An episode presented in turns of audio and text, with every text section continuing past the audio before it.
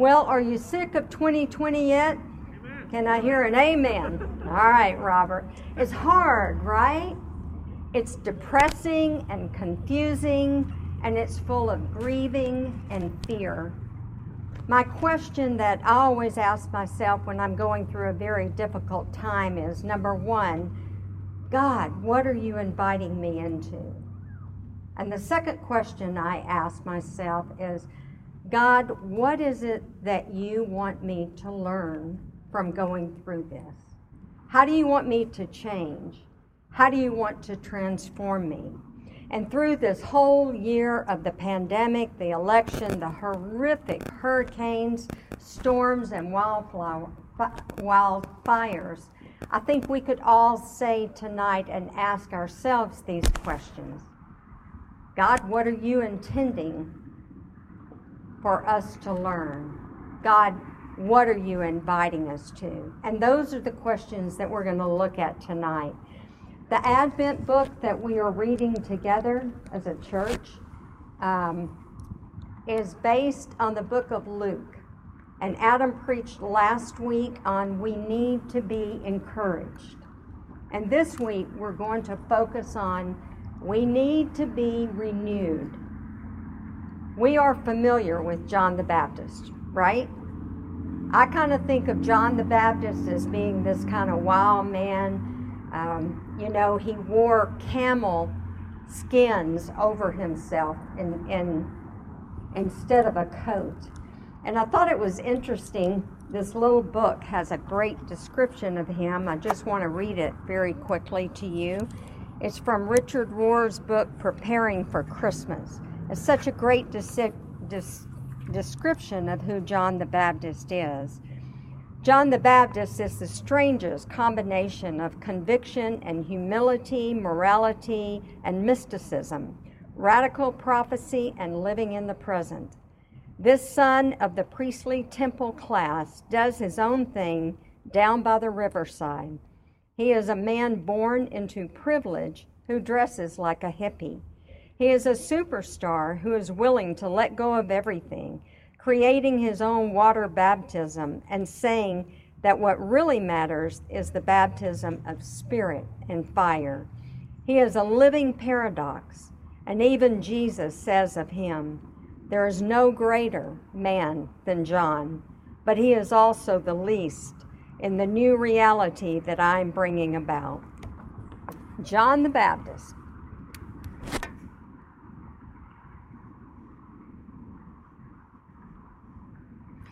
But what we really want to look at tonight is John the Baptist and what he was all about, but also the time that he lived in. He lived in a very oppressed time. The world was falling apart, much like ours looks like it has this year. Things were out of control. And the verses that we look at today in Luke refer to the verses that were written uh, and prophesied from Isaiah the prophet back in the Old Testament. God came down and said this A voice shouting in the wilderness, Get ready a path for the Lord, make the road straight for him. Every valley shall be filled in, and every mountain and hill shall be flattened. The twisted paths will be straightened out, and the rough roads smoothed off and all that lives shall see God's rescue. You see, he had purpose. God had given him purpose so that he would bring hope to the people who were live, living in those trying times. John the Baptist was sent during the time of fear and oppression. He was sent to announce the very coming of Jesus Christ as Jesus began his ministry on earth to give hope to the people. When I think of John the Baptist, I kind of remember um, from the Lord's Prayer Thou anoint my head with oil, and my cup runneth over. And I think about John and think about he had all this purpose. He knew Jesus, he had grown up with Jesus. He was ready to get out there because his cup was overflowing. And I wonder if you have ever experience knowing someone whose joy is just bubbling over, who has that peace beyond understanding. Have you ever known anyone like that? And have you ever wondered where that came from? Well, that was John, sent on the mission to prepare the way for Jesus to come and preach for the next three years. We might say that John was totally sold out to Christ. He knew him and he knew his purpose. Nothing got in his way to prepare the people, warn the people, and give the most sincere opportunity for them to know the one of peace. We recount this year the countless ferocious fires in California and Utah, um, I think in Colorado, and maybe some of the other states. How devastating the fires were coming, and we could not control them. And we saw images on our televisions about firemen and policemen who were going door to door, banging on the doors. Wake up, wake up. You need to evacuate. You need to come out. And I kind of think that what that's what John the Baptist must have looked like. That's the kind of work that he was doing. Sid and I have been reading in our devotion time the book of Lamentations in the Old Testament. We don't hear a lot about Lamentations, but it's a small little book that's nestled in between Jeremiah and Ezekiel. It only has five chapters, and they are all poems they read kind of like a eulogy at a funeral. This book is kind of like the book of Psalm, where we see the writers in Psalm lament to God, to, to talk to God about what's going on, and to tell Him how their enemies are winning. And lamenting to God over some tragedy, allowing God to hear our tears and our grief and know our despair. The first verses of Lamentations reads like this. Now, remember, the writer is writing after the fall of Jerusalem. And so he has watched Jerusalem fall, and now he's saying, How lonely it sits, the city that was full of people. How like a widow she has become. She who was great among the nations she weeps bitterly in the night with tears on her cheek. Friends, as I read this, I couldn't help but think about America. Following these verses, the writer goes on, whom they think is Jeremiah. Um, he goes on to write about how terrible the world is, what the state of events are. It's a very depressing picture of Israel and her people. Think about this last year, 2020. Someone recently posted on Facebook that they did not want to turn the clocks forward this year because they did not want one more hour of 2020. If we look in Lamentations chapter 5, the writer begins this way Remember us, O Lord, what has befallen us and then he goes on to list out the number of things that are going wrong. And as I read that and thought about it, I felt led to write my own chapter of Lamentations. It goes something like this. Let me share it with you. Remember us, O Lord, what has befallen us. See what has happened to us in 2020. Our normal routines have been uprooted. Our dining tables have been reduced to only us with no one else invited. Schools are now screens. Teachers are viewed in a one inch square on the computer. The loss of lives is something that we have never seen in our lifetime, and it's still rising. The needed supplies that we purchased at ease before have now become scarce and expensive. Not sure who to believe because everyone is called a liar. A simple mask now divides our nation into our political positions. We didn't ask for this, God. Our children are so affected. Our seniors did not get to experience the cherished graduation ceremonies, soccer games were canceled, band trips canceled, hanging out with friends is no more.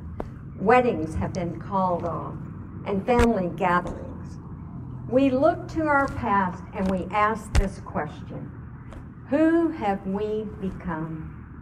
And this poem that I just wrote down a few minutes could go on and on and on, right? And it's heartbreaking. But if we look at back at Lamentations, we see that it does not leave us in that lament. It takes us beyond the lament. That God comes to his people time and time again.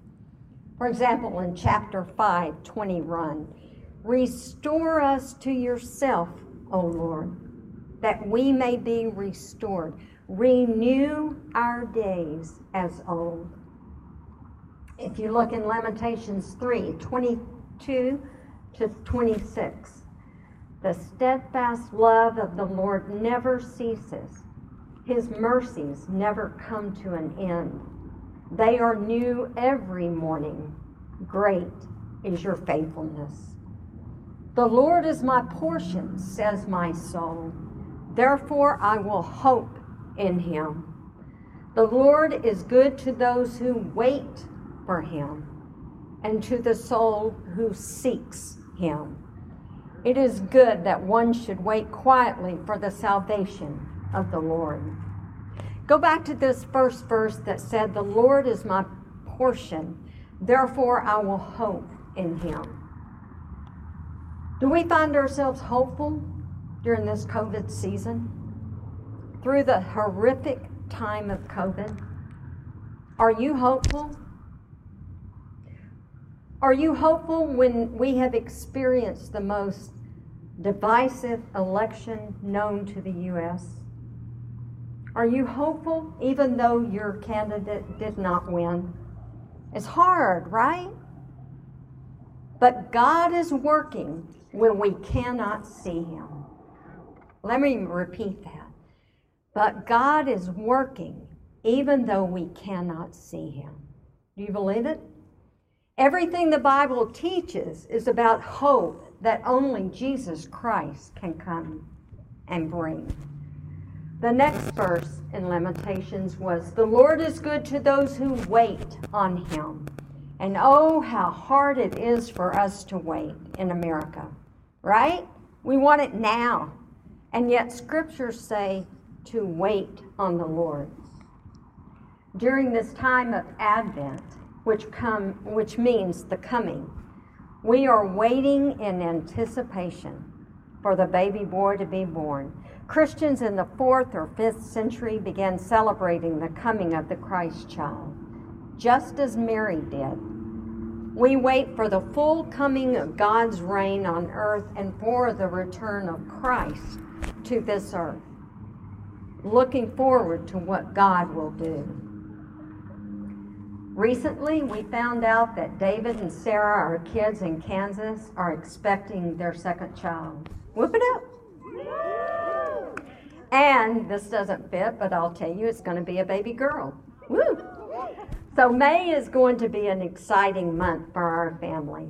But as Sarah awaits the, up, the upcoming child, she realizes that it's not a passive wait, it is an active wait.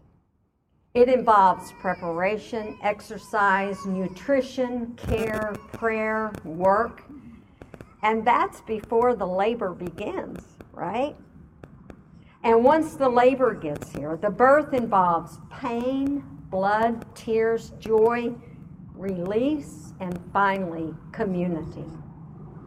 Likewise, we are waiting in anticipation.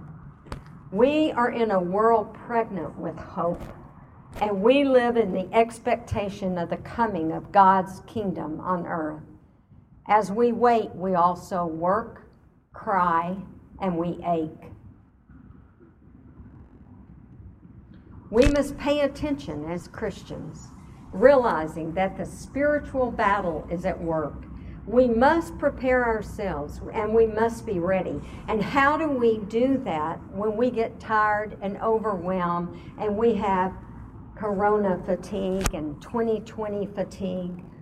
Lamentations tells us that we need to renew ourselves, involving hope, waiting, and seeking. Let's spend some time now talking about how we reset that clock, renewing ourselves to the God we know and we love. What is it to understand about God's redemptive plan for all peoples of the world? Let me give you an example of someone who missed the mark. Years ago, our daughter, Misty, was seven years old, and being raised in the church all of her life, she came in one day. It was not uncommon for a seven year old to want to become a Christian. And Sid and I really wanted her to understand what she was doing. And so we called up one of the pastors at our church. He was a very good friend of ours. We all called him Daddy Sides. And we, we asked him to come over and just talk to Misty about the basics. And so he did. One day he came by, he picked Misty up, and he took her to get ice cream. And on the way there and the way back, they talked about what it is to be a Christian. And so she made her decision. She was baptized sometime later. The whole time, David, our five year old, was listening to all of this. And as we sat around the, the dining room table at night, we would discuss all of this. And so he was listening with one ear, but he was five years old. A few weeks later, I was driving David and his best friend Harry to soccer practice. And they were in the back seat, and I was listening to their conversation. It went something like this David, Harry, are you a Christian? Harry, I don't know. I don't think so. David, did you know that if you are not a Christian, you will die and go to hell? Harry, I don't want to go to hell. How, how do I become a Christian? David, well, you just have to call Daddy Sides at the church.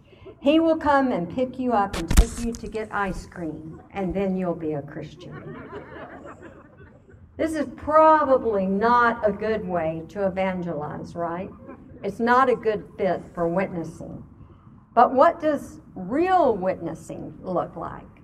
John the Baptist was so passionate about announcing Jesus. People listened to him because they were drawn to his passion. They trusted him and they knew him. Is that what it looks like with us today? Are we so in love with Jesus that we can't help but talk about him and live our lives in such a way that other people are drawn to us? and they become curious about where that passion comes from. How do you carry that peace and love and joy and hope? Are we so in love with Jesus that we see through his eyes and not our own? Jesus based everything on the love of his Father. He trusted his Father for the future of hope, peace, love, and joy. Are we able to do that? Or do our lives mirror our culture? We don't intend for it to, but over the course of time, we have allowed our society to dominate our time, rob us our joy, take over our love and our money, and we find ourselves in a lukewarm Christianity. What does it look like to see through the lens of God Himself. I want to share a story with you. It shows, it tells about someone who knew God in such a rich and deep place that he was able to lay down his life in effort to witness to others. A Baptist minister named John Harper was on board the Titanic when it sank in the Atlantic Ocean in April of 1912. He had a seat on the lifeboat along with his sister and his six year old daughter, but he gave it up so that he could stay on the sinking ship to preach to its doomed passengers. He even gave his life jacket to, to one of the other passengers, and that person miraculously survived the disaster. Reverend Harper continued sharing the gospel on the ship as it sank, and then sharing it with those in the freezing water with him before he died. His daughter, Annie Jessie, went on to become the longest living Scottish Titanic survivor. John Harper knew God, right? He didn't stop. He knew his purpose. He knew his mission. He was so deep with God that he was able to give up his life for the sake of others, becoming to know Christ. I want to give you another example of Christians in the time of crisis. This week, a lady posted on Facebook about her experience with cancer. And it's a group text for women who have had breast cancer or have it presently. And this is what she wrote I was diagnosed with stage four inflammatory breast cancer in 2018, and it had surfaced in my lungs, liver, and multiple bones. But I had the most amazing peace, even at my biopsy. I kind of figured out that it was going to be cancer, but I did not know that it had spread to other parts of my body. I had six rounds of chemo. Following that, I had a double mastectomy and 23 lymph nodes were clear. I had 33 rounds of radiation to make sure that everything was gone. That was in 2018. Three weeks ago, I found out that the cancer is back and active in my lung, in my chest, and a large area in my hip. God prepared me ahead of time. I have had the opportunity to share how God has given me peace to others around me. I've just finished four of 10 rounds of radiation to my hip, and I know God is going to be faithful again. You see, this lady is in such a deep, rich relationship with God. She gets it. She gets it. How important it is for us to go deeper than we are right now. Friends, this Advent season is a time of renewal, a time to refocus on the God we love, a time to evaluate where we are in our spiritual life, a time to ask the hard questions to ourselves. Where is God in my life? Have I given him my everything, my all? What keeps me from holding back? And I think sometimes that when we ask him that last question, we already know what it is that we're holding back. Recently, I found the Billy Graham channel on Sirius Radio. It's uh, 460, I think.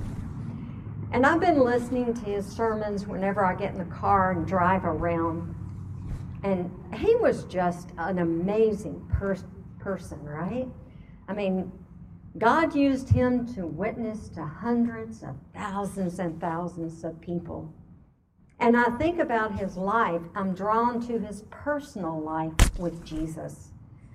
Here's a man who spent his entire life studying God, following Jesus and influencing others to become Christians.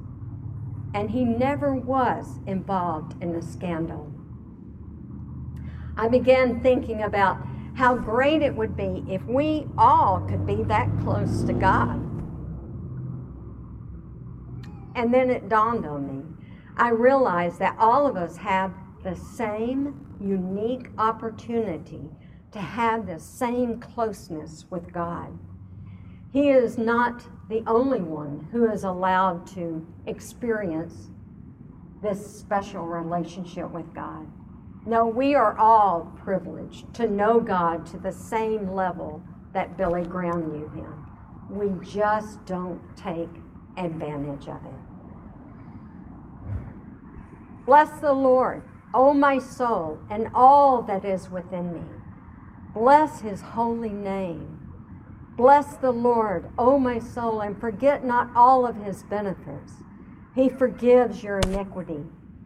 He heals your diseases. He redeems your life from the pit.